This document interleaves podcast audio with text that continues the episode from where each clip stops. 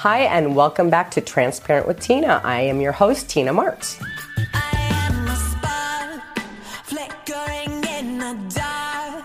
So, last week I was talking about being all in as opposed to being not in the game. So, I was talking about if you give two, a two, let's say 2% of yourself, you're going to get 2% back. If you give 10%, you're going to get 10% back. Easily said, not so easily done. So, where do you begin? Where do you begin to become all in, to become the best that you can be, to give everything that you've got? Because all of us, you know, truly, if you ask yourself, nobody wants to be mediocre, correct? Although, what's interesting, before I even give you my tips, I was listening to a master class today, and it said that we are hardwired to be mediocre. And I think that is because of how our thoughts are, how we're conditioned with our thoughts. We have 55,000 thoughts going through our minds every single day. And the average person, 85% of those thoughts are uh, self limiting negative thoughts. So, starting with that, if you think about first thing in the morning and you wake up, if you're anything like me, your head can just start going with, uh, I have to do this, oh my God. And then it, it's, it's like this it's like climbing this mountain where you don't even want to get out of bed. Okay? So if you know that your thoughts dictate your feelings, your feelings dictate your actions, your actions are your behavior, your behavior becomes your reality, we have to start at the beginning, which are your thoughts. All right? So I'm going to give you what I do for a morning routine. Morning routine is so important. You know, I was asking a couple friends and family members, what's the first thing they do when they get up? My sister and my brother said they turn on the news. Okay? No, we don't want to turn on the news. What does the news do? I mean, how many things on the news actually uh, are uplifting, make you happy, make you want to go kick some butt? No, no, no. It makes you want to crawl back into bed and go, oh my God, this is what the world's coming to, right? Other people are like, I get right on my emails, I get right on my social media, okay? Again, this can start causing some angst, and this is not how you want to start your day first thing that you want to do in the morning is connect to yourself, to connect to your essence, okay? You want to remember who you are, truly are, not just by your titles in life, whether it's being a mother or this is what you do for a career. It's who you are as a person, like who you are inside, like that you are worthy, whole, and complete just as you are. Okay? So the first thing that I do when I open my eyes is I lie in bed, I don't rush out of anything, and I visualize. I visualize what I want my day to look like. So it, the first part of it is what I want my day to look like, and the other part is what I want my life to look like. So I spend some time going, okay, what's my intent for the day? And the other part is what do I want myself like in the next month to look like? Do I want to be doing speaking engagements? Right now, I'm working on republishing my book. So I imagine myself writing every day and getting it to the editor, reshooting the front of it. Okay, so that's how I start. The first thing, that's what I do. The next thing that I do is I journal. And when you journal, that's your way of dumping all those thoughts out on a piece of paper so they're not taking up space. They're not, you've heard that expression, you don't want negative thoughts to rent any space in your mind, right? So you dump those thoughts out on a piece of paper, you've created space. It also gives you a chance to see what your subconscious mind is telling you because oftentimes that stuff that comes out on a paper does need to be addressed. If you keep writing the same thing over and over and over every day, maybe it's something that you should look at and it's something that you need to change in your life. So now you've dumped out any kind of thoughts that are going on in your head, you've created some space for uh, the new thoughts that you want to take over and how you want to go forward with your day. Then the next one is really, really important affirmations. You know, and when you hear the word affirmations, we always think of affirmations as being in the positive.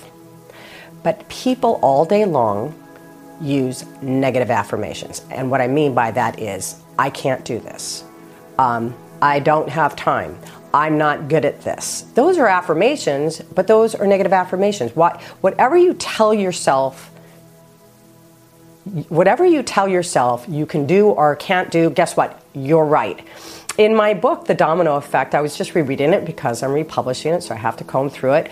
I used to say to my son when he'd say, I can't, he, um, because he was little, I'd say, you know, that's like making a wish. So if you don't want to be able to do that, if you say, I can't do that, and that's your wish, then go ahead and say, I can't. But if that's not truly what you want, then stop saying, I can't. So affirmations writing down in the present, very important. I am, not I will be, I am. I am strong, I am confident, I am loving, I am deserving, I am worthy, I am capable. Whatever they are, at least 10, okay? Repeating them out loud, saying them loudly even gives it more energy because it gets to you like on a cellular level as opposed to saying, I am strong. Well, I don't know how that's really going to work, right? But if you say, I am strong, then you're really declaring it to the universe. You're waking your body up to tell yourself, you know, I am strong. And you know what? I practiced this when I was 37 years old and I didn't think it was going to work. And I would do it when I was walking my Dalmatian in the morning before I went to work. And I didn't feel any of those things. And I'll tell you, in about a month and a half, I started shifting. So it does work. So that would be the third. Is that one, two? That's three. Okay. Number four is meditation. And I know a lot of you are going to go, and I hear this from my clients all the time, and I used to be like this.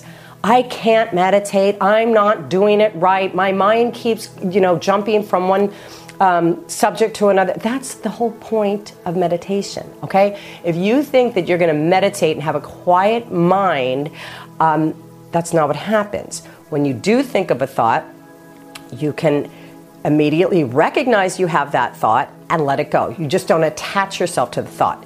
And what I recommend, if you are having trouble with meditation, there, you can go on YouTube and just choose whatever meditation you want, whether it's for anxiety or it's for grief or it's for letting go.